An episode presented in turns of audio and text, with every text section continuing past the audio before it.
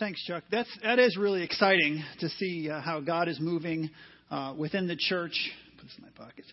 Um, and through you, really, I mean, through the people of this church. You know, Chuck, like you said, you started here in 2002, and at work on purpose being birthed out of Grace Chapel, and so many people from the very beginning getting involved and impacting the lives um, of so many people around the city. And so it's been a blessing to be a part of that. And it's been really a blessing for us to see this campus alive seven days a week you know, this community, if you will, this, this campus community being alive seven days a week, not just on Sunday mornings, but, uh, but, you know, on Monday, Tuesday, Wednesday, all the way through the week, there are people on this campus building relationships with one another, coming to know Christ, um, shopping here, playing here. I just love it. I love that we're a church that's alive, uh, not just a church that meets here on one, one specific day a week.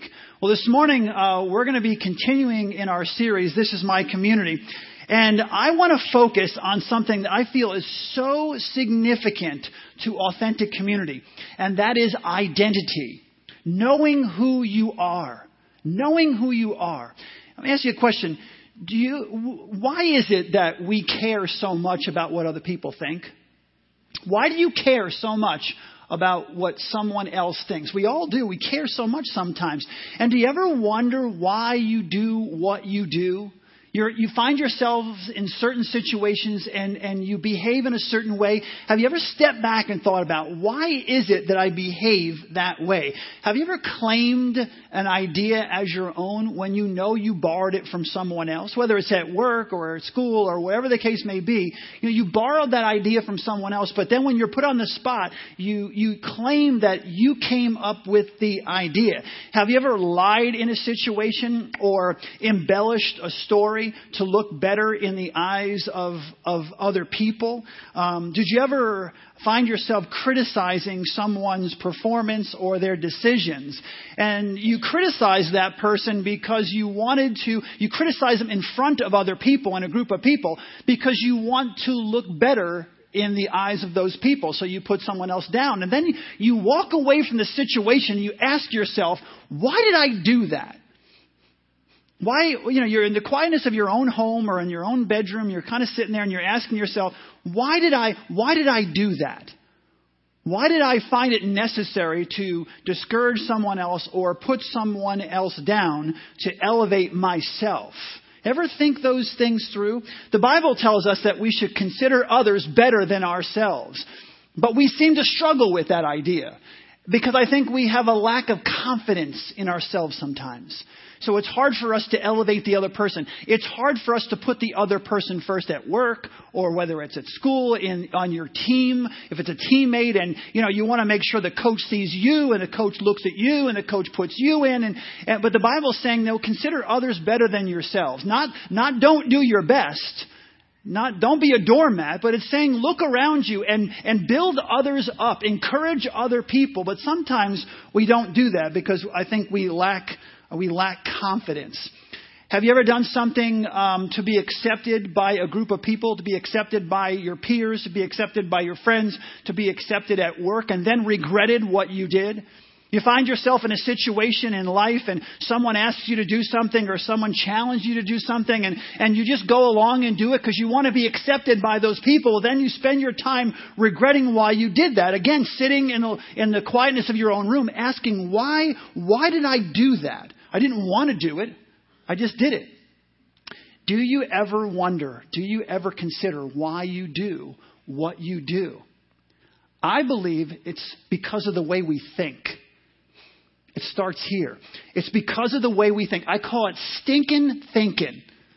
I really do. Stinking thinking. I believe that if we understood at our core, okay, our core, how much God loves us. God's unconditional love. If we understood at the core of who we are, God's unconditional love and what He does for us and in us, how He's created us. It would change our lives. It would, it would help us understand. It would help us get a better understanding and change some of our thought patterns. Because again, that's where it starts in our thought patterns. And in the process, it would help us change our behavioral patterns. It starts here. It goes from our thoughts to our, and, and our attitudes and into our actions. And if we can, if we can truly understand the unconditional love of God and how He's created us and what He does for us and what He does in us and what we are capable of through the Holy Spirit of God, it would change the way we think. And that in turn would change our behavioral patterns. Margaret Thatcher said this. I love this quote. Watch your thoughts because they become your words. Watch your words because they become your actions. Watch your actions because they become your habits. Watch your habits because they become your character. And watch your character because it becomes your destiny. And she closes with this What we think, we become. I want you to write that down. You have a pen. What we think we become. Keep that in your mind as we talk about this.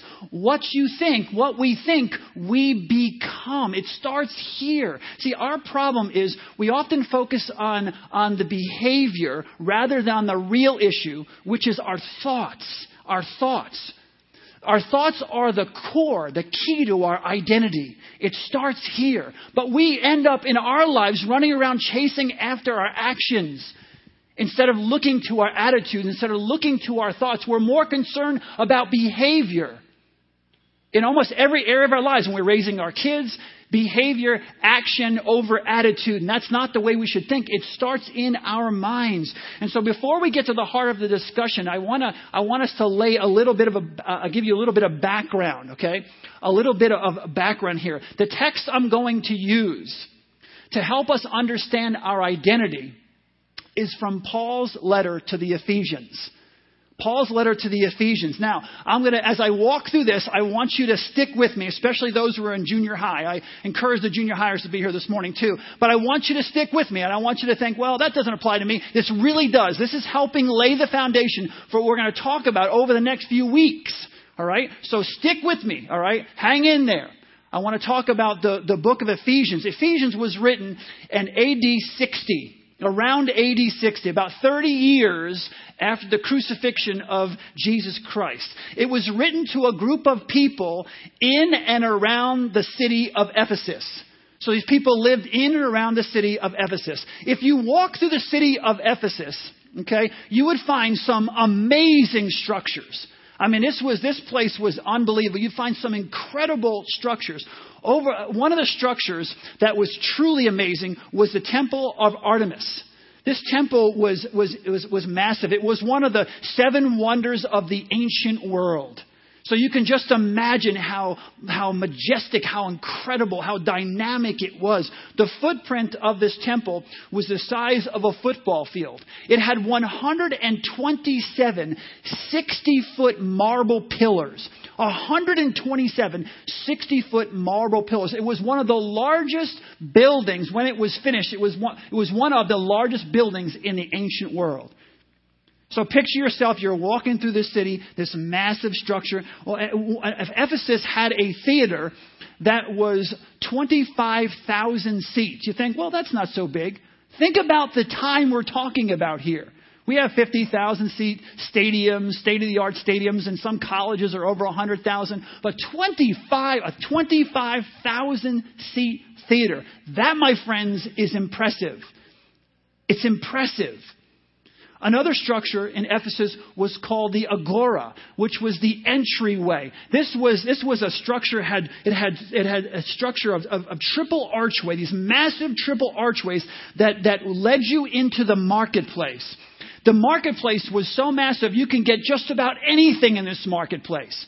You could buy just about anything you wanted at that time in history in this marketplace.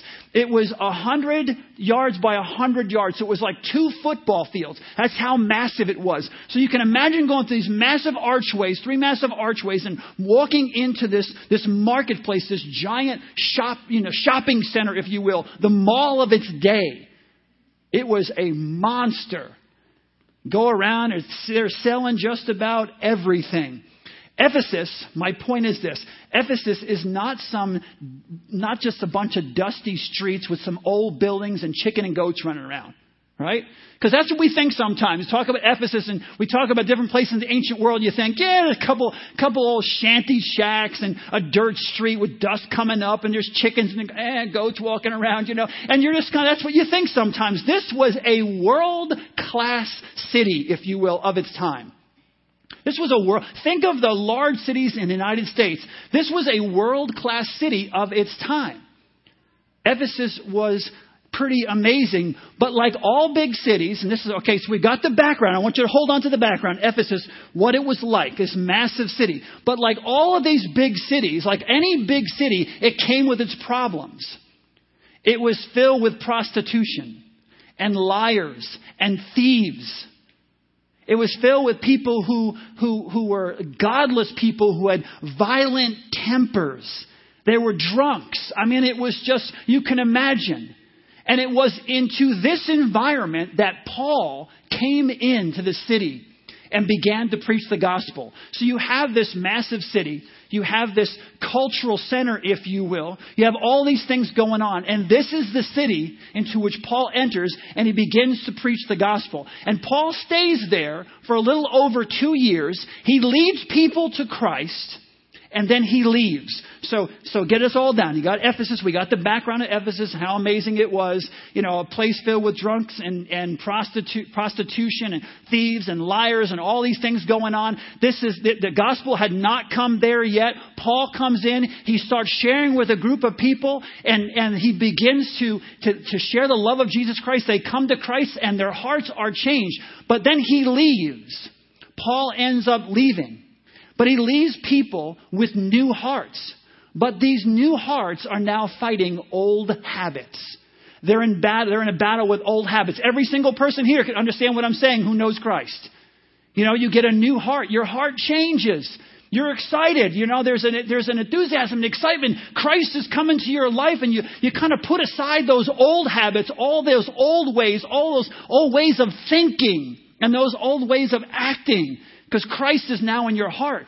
But then Paul leaves, and over time, their new heart begins to battle with their old habits. Without Paul, people start to they start to they start to fall away. They start to fall back into their old thought patterns, which leads them back into old behavioral patterns because they forgot who they were. They had forgotten who they were. Paul was gone and they began to forget who they were. Have you ever wandered away from Christ and forgotten who you were? I don't think anyone here is going, I don't understand those people. Oh, how could they do that? I mean, we have each other. We have, I mean, we have, we have the Bible. We have the Word of God, but we still, I find, we, everybody here could say at one point or another they probably wandered a little too far away from Christ. Some people have wandered way too far away, and you find yourself at some point going, How did I get here? How did I find myself? Honestly, you've probably been in situations where you're actually in the action act of doing something okay how did i find this in my hand how did i find this in my hand how did i find how did i find myself in this position how did i get here i'm a christian but over time, your mind started to drift. Your thoughts began to drift. You forgot you had forgotten who you were, and your habits, your old habits come back in. The world begins to suck you back in, and you find yourself in a situation. And that's exactly what the people of Ephesus were doing. They found themselves in this situation. The letter to the Ephesians was a letter reminding these believers of who they were. This letter was reminding them, it was reminding them who, what it means to be a follower of Jesus Christ. Paul is helping them. Here's what he's doing he's helping them recapture their true identity. When he writes this letter to them, he's saying, I want to, he's trying to help them recapture their true identity, to start working on their minds and walking, working on their thought process and help them recapture who they truly are in Christ. He says, remember, he wants to remind them of that. And I love the way he does. I get goosebumps in first service and the second service, actually thinking about it right now. I love the, what he does right here. And eh, take notes, get the CD, get the, get the, get the CD and listen to it again because you can apply this to your family. You can apply this to other relationships. The way Paul handles this situation is amazing. Absolutely love it. He breaks the book of Ephesians into two sections. Chapters 1, 2, and 3, and chapters 4, 5, and 6. I'm going to jump to 4, 5, and 6. In chapters 4, 5, and 6, Paul basically confronts specific behavior. He goes through and starts to confront specific behavior. He goes after lying and deception in Ephesians chapter 4 verse 25 and he says this, each of you should speak truthfully to his neighbor speak truthfully to his neighbor. And then in, in, chapter 4 and verse 26, he goes after anger. He says, In your anger, do not sin. Do not let the sun go down while you're still angry. He goes after the way they're speaking. I don't know about you, but sometimes when you start to wander away from Christ, doesn't your language begin to change a little bit? Right? You find yourself, you say, Well, I haven't said that word in a long time. Maybe your finger goes up one too many times of people in the car, right? You start wandering away, and all of a sudden your habits start coming back. Your hands start doing the wrong things. Your mouth starts doing the wrong things. Everything starts doing the wrong things. And so he goes after speech in Ephesians chapter 4 and verse 29, and he says, Let no unwholesome words come out of your mouths, but only that which is helpful for building others up. And then in Ephesians chapter 5 and verse 3, he addresses sexual sin. He says, uh, he says, Let there not be a hint of sexual immorality. But among you, let there not even be a hint of sexual morality. I have studied the word hint. When I was a youth pastor, I, I, I, went, I studied that word. You know what that word means? That word basically starts in the mind. It's not about actions, it's about mind. A hint starts here. That's what Paul's talking about. That's what he's dealing with. He wants them to work. He wants to work on their minds. He wants them to start from the very, very beginning. He, go, he goes on in, in verse, in chapter 4 and verse 28. He starts talking about stealing. Anyone who has st- uh, been stealing must steal no longer, but must work doing something useful with their hands that they may be that they may have something to share with those in need. Later on he starts talking about families. So four, chapters 4, 5 and 6, he's going through all these things, man, stop stealing, stop lying, stop the sexual behavior, stop this, stop the drinking, stop and then he goes into families, husbands, here's how you're supposed to treat your wives, wives, here's how you're supposed to treat your husbands, fathers, here's supposed how, how you're supposed to treat your kids, kids, here's how you're supposed to respond to your parents. He goes through all those things in, in chapters 4, 5 5 and 6. And he's writing this to Christians. Now understand, he's writing this to Christians. And all of this, all these writing happens, takes place in chapters 4, 5, and 6. And as he addresses these issues, he keeps the focus on their minds, okay? Realize that. He's going after, he's, he's bringing up the actions, but first he's talking to them about their minds about their attitudes. Listen to what he says in Ephesians chapter 4 verses 20 through 24. He says this, that, however, is not the way of life that you learned when you heard about Christ. Remember, he's, now he's writing back to them. He led them to Christ. He's writing to them. And we're taught in him in accordance with the truth that is in Jesus. You were taught in regards to your former way of life to put off your old self, which is being corrupted by its deceitful desires. And listen to what he says. To be made new in the attitude of your minds and to put on the new self, created to be like God in true righteousness and holiness. So in four, five, and six, bang, bang, bang, he's talking about he's talking about the your your actions and what you shouldn't be doing, but he says, I want you to start here to change the attitude of your mind. So the question would be then, what does he talk about in chapters one, two, and three? This is the Bible. These people are running amok. They're doing all kinds of things. They're falling back into old habits. And so what does Paul, what does the apostle Paul say to them in chapters 1, 2, and 3? Basically, basically all he does in the first 3 chapters, listen to this. This is profound. This will change your family life. All he does in the first 3 chapters is remind them of who they are. He doesn't get all caught up in what they, it, he's reminding them of who they are. In Ephesians chapter 2 and verse 11, listen to what he says. Therefore, Remember. Remember, remember, remember. Therefore remember that formerly you who are Gentiles at birth, and he goes on. In Ephesians chapter 2 and verse 12, he says this, remember that at that, at that time you were separate from Christ, excluded from citizenship in Israel, and foreigners to the covenant of the promise, without hope and without God in the world. Remember, remember, remember. I want you to read Ephesians again this week. That's your homework. Read Ephesians again. It's amazing. It's absolutely amazing. He really doesn't tell them to do anything for three chapters. Doesn't say do this and do this and stop doing this and why are you doing that. He doesn't say it for three chapters. He doesn't tell them to do anything for three chapters. It is brilliant. It's a brilliant strategy. He doesn't attack them for backsliding. These people are all backsliding. You go there for two years, you waste two years, not waste two years, but you, you, that's what we'd be thinking. Two years of my life with you people. What is wrong with you?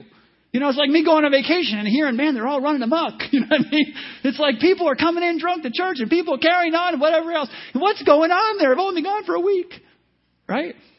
He doesn't say anything. They're backsliding. He doesn't say to do one thing. He doesn't address any of their actions at all. Instead, he just reminds them, listen to me, he just reminds them of who they are. I want you to dwell on that for a second. I want you to think about that. He just reminds them of who they are. Knowing who I am can change my behavior. Think about that knowing who I, understanding who I am, if I can regain, if I, if Paul can get them to regain understand, to remember who they are, then that will change their behavior. You know, I, I applied this principle when I was, when Kim and Jen were growing up. And what I would do is I would just sometimes just remind them of who they are. I would just, I didn't really think about it in, in, in the context of Ephesians, but I would just remind them of who they are. And if they, if I didn't think they were reading their Bibles or they were starting to drift a little bit, I would just say, well, why, why would you not want to read? I don't understand. Why would you not want to read your Bible? It's your relationship with Jesus Christ, not mine. So, you know, I'm just curious what, what's causing you not to want to read your Bible. And I would leave it there. I, I, instead of telling them to do, you go in your room right now and you read your Bible. I never did that in my entire life. Forced my children to read the Bible. Or forced my children to pray. Or forced my children to do this. Um, I obviously want them to do certain things. But I never forced them in that way. I would, I would try to remind them of who they were. You're a, you're a Christian. If you're a Christian, why would you not want to, in a sense? Why would you not choose to do that? See, when you do that, you motivate people from the inside out. Think about it. You start to motivate people intrinsically, not extrinsically. I can force you, if I'm stronger than you, I can force you to do things. But that's not true motivation. Intrinsic motivation looks at a person's heart and tries to get them to move from the inside out, not from the outside in. And so you need to motivate that way. See, if you want to change a person's behavior, you change the way they think. If you want to change a person's behavior, you change a person's mind. Every despot, every bum, criminal, leader, dictator knows this truth. They do. From, from Hitler to Stalin, whatever, they all had the, they all grabbed the younger ones and brainwashed them in the wrong way. But they understood this principle. If you want to change someone's behavior, you change that person's mind. So, you know, even, even the worst of people can take truths, okay, and apply them. That's true. See, if we were in Paul's place, most of us, I believe, would be really freaked out again uh, about what they were doing. Look what they're look what they're doing. So, since they are doing this, I want to stop them from doing this. So I'm going to focus my attention on what? Their attitude, their actions, on their actions. Most of us would focus our attention. The first three chapters, I would, re- I would have flipped it around, most likely, if not thinking about it. I would have been like, what the heck are you people doing? You're, look how much time I spent with you and boo hoo and stop doing this and stop doing this and stop doing this. And the last chapter I'd say, the grace of God go with you. I love you guys, you know. So hope I didn't, you know, hammer you too hard or whatever the case may be. Ah, not Paul, not Paul. This is amazing the way he pulls this out. He doesn't focus on what they're doing, he focuses on their attitudes. Instead of focusing on what they're doing like we would do, for three chapters, he talks about their identity. Remember who you are. Remember who you are. Remember who you are over and over and over again. Because often, my friends, listen to this. We behave the way we behave because we think the way we think. Jot it down if you can. We behave the way we behave because we think the way that we think. When it comes to our identity, we are so far off sometimes. We are so far off when it comes to how, why we have a certain identity or how we get our identity. We are so far off in our thinking, the way we think about our identity. So many people find their primary identity in what they do, in what they do. And that is a terrible mistake. It's, it's just a terrible mistake when you try to find your identity in what you do. Because if, for example, if you're a successful business person and then the economy changes, do you go from being a someone to a no one overnight? See, when the economy's good, if you're a successful business person and you have your identity in what you do and things are going well, then you feel good about yourself. Right? You feel really good about yourself. You are a somebody today. But then the economy shifts, and what happens? You become a nobody the next day because you lost your job or you're not as successful as you were before.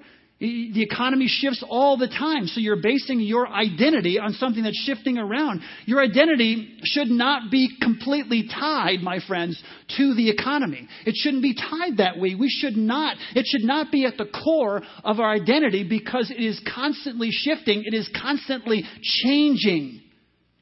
It's an ever changing thing that's going on. It is a, it is a, the foundation, if you build your identity on what you do, your foundation is weak and ever changing. So today you can feel one way about yourself, and tomorrow you feel completely different about yourself. I've seen this happen. Back in 2007, I watched people who felt very confident in themselves. They knew exactly who they were until 2007 and 8, and then they had no idea who they were. They had no idea who they were because they were no longer doing what they used to be doing. If you're a student, you play a sport. You shouldn't have your primary identity in your sport. Why? Because what happens when you hurt your knee? What happens if you break your arm? What happens when you graduate from high school or you graduate from college? You graduate from whatever. What happens when, the, when the, your pro career is over? You know, people were totally confused by Tim Tebow. Tim Tebow bringing his religion into football. Tim Tebow wasn't bringing his religion into football. Tim Tebow was bringing his identity into what he was into his circumstances.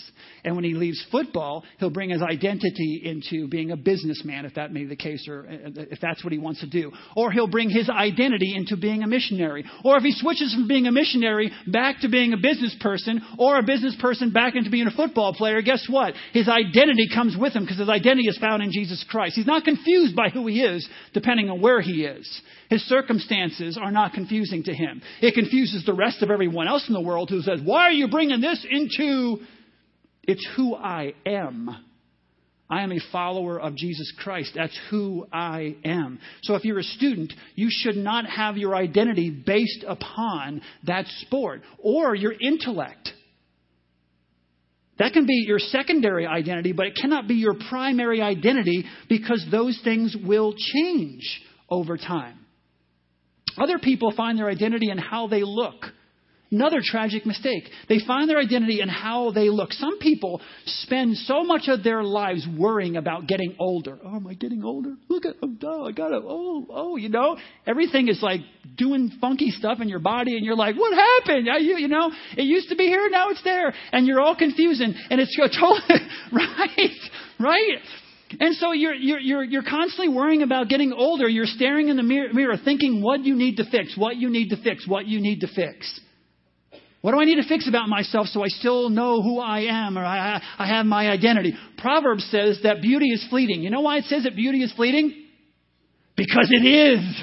Right? It is. It is. I mean, I you remember that I, on Facebook. If you're my Facebook friend, um, about a month and a half ago, I posted a picture. Or someone posted a picture of me when I looked like Vinnie Barbarino with the hair part in the middle, real big. I was three inches taller back then. My hair stuck up so far. It was awesome. I was like six seven back then. And then and then over time, things change. My hair got shorter. You know what I mean? Uh, you know, things change. I don't have the same face I used to have. I don't have the same strength I used to have. Well, maybe that a little. No, but I don't have. I'm not. I'm not who I used to be. Why? Because your appearance, your your body, that stuff changes, and so we can't have our primary identity and how we how we look. When we find our primary identity in anything else other than Christ, it ends, it usually ends, and you find yourself in fear, in frustration, and in disappointment. Because all the things I'm describing to you all have the ability to change. Jesus Christ does not change. He's the same yesterday and today and forever. We need to find our identity in Jesus Christ. Now, as we explore these verses in Ephesians chapter 1, we're going to go through the next like three or four weeks. We're going to explore these verses. This is just the kind of intro to this, to what we're going to do here. We're going to explore these verses. And as we explore these verses, we see that Paul did something absolutely amazing for these, for these struggling and confused believers. He helped them to find their way back. And he did that in a very unique way. He used some, he used some rich imagery to help them to, con- imagery that they could connect with, that they could understand. And so over the next few weeks, I want to talk about three areas, three images that he uses, three images that Paul uses redemption, adoption, and sealing. And you say, what the heck is that? How does that apply? It so does. Remember, I, I say to you all the time, theology matters? Paul, in his brilliance, first three chapters, okay, talks about redemption, adoption, and sealing. And he's telling them, he reminds them of who they are. That's how he does it. He uses truth to bring them back to the reality of what's most important to them, what should be most important to them. And those are the three areas, the three, the three um, rich imageries that he uses to do that. Now, my goal is to help each one of us, every single person here, understand who they are, to find their true identity. Because when we find our true identity, we can enter into authentic community, right? If we know who we are and we find our true identity, we can enter into together authentic community. Because I was thinking about this as before I wrote these sermons, I thought, well, how can we truly get closer together? And with like the Holy Spirit put in my mind, it's hard for people to be an authentic community if they don't know who they are. If you don't know who you are, how can you enter into that kind of community? We will never truly connect with each other if we don't understand who we are. Think about that. How can I truly connect with you if I don't know who I am? How can I share with you? How can I, how can I help you understand? There's a, there's a, a, a guy his name is Orson Scott Card, and he had this quote, and I just really liked it. It says, "Perhaps it's important to, to wear an I'm sorry, perhaps it's impossible to wear an identity without becoming what you pretend to be." Perhaps it's impossible to wear an identity without becoming what you pretend to be. Are you pretending to be someone that you're not? Are you pretending to have this, be, be someone that you're not because you don't know who you are? The reason people often pretend to be someone that they're not is they don't really understand who they are. They don't, they don't truly grasp that. How can, how can I know the real you in a relationship if you don't know the real you? How can you know the real me if I don't know the real me? And so we have these, uh, you know, online personas, and we have this persona at school, and we have this persona over here. We have these, you know, who we want to be, and we, we kind of put ourselves in that. We pretend. But the problem is sometimes you become the person you're pretending to be, and that's not who God has created you to be. Most people build their foundation for their identity on conditional, unconditional uh, uh, thought processes. We build we build our identity on, on, a conditional foundation, on a conditional worldview. And that worldview says, I will love you if. I will accept you if. I will love you. I will accept you if if you behave this way, if you if you act this way at school, if you talk, you speak this way, if you drink what I drink and smoke what I smoke, or do what I do, or have sex, or whatever the case may be. I will I will love you if, and I will accept you if. And that's the foundation on how where so many people build their their their their idea of who they are, their true identity, and it's not their true identity. God designed you. God designed you with a specific purpose. Who better to know who you are than the one who created you? That purpose that God created in you will never be found outside of a relationship with Jesus Christ.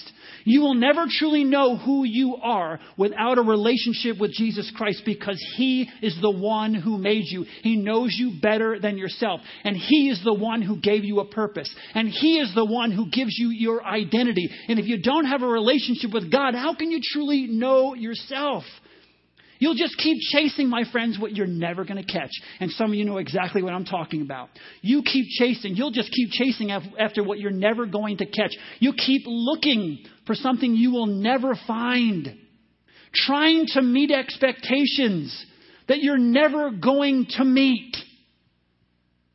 Because the expectations are changed. They're coming from other people to try to lead you into a pattern that they want you, into what they want you to be. You will keep searching and trying to find and meet expectations that you're never going to meet. God loves you. He loves the you that He created you to be. Stop trying so hard to be someone else. Stop trying so hard to be the person that other people want you to be. That is not you. That is not you. We need to know who we are Listen, we need to know who we are, and then we need to learn to love each other the way God loves us. We're never going to be perfect, but we need to try to love one another the way God loves us unconditionally.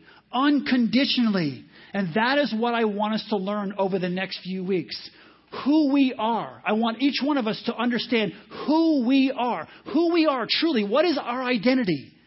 That is found in Jesus Christ. And then, how can we show that unconditional love to one another? Let's bow our heads.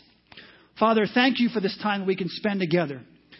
And Father, I just pray for each one of us that we would seek out who you are first, understanding who you are and who you created us to be. We have to know you, Lord, in order to know ourselves. Help us. Help us to know you. Help us to receive that unconditional love that only you can give. And may that be our foundation. And then, Father, teach us to love each other the way you love us.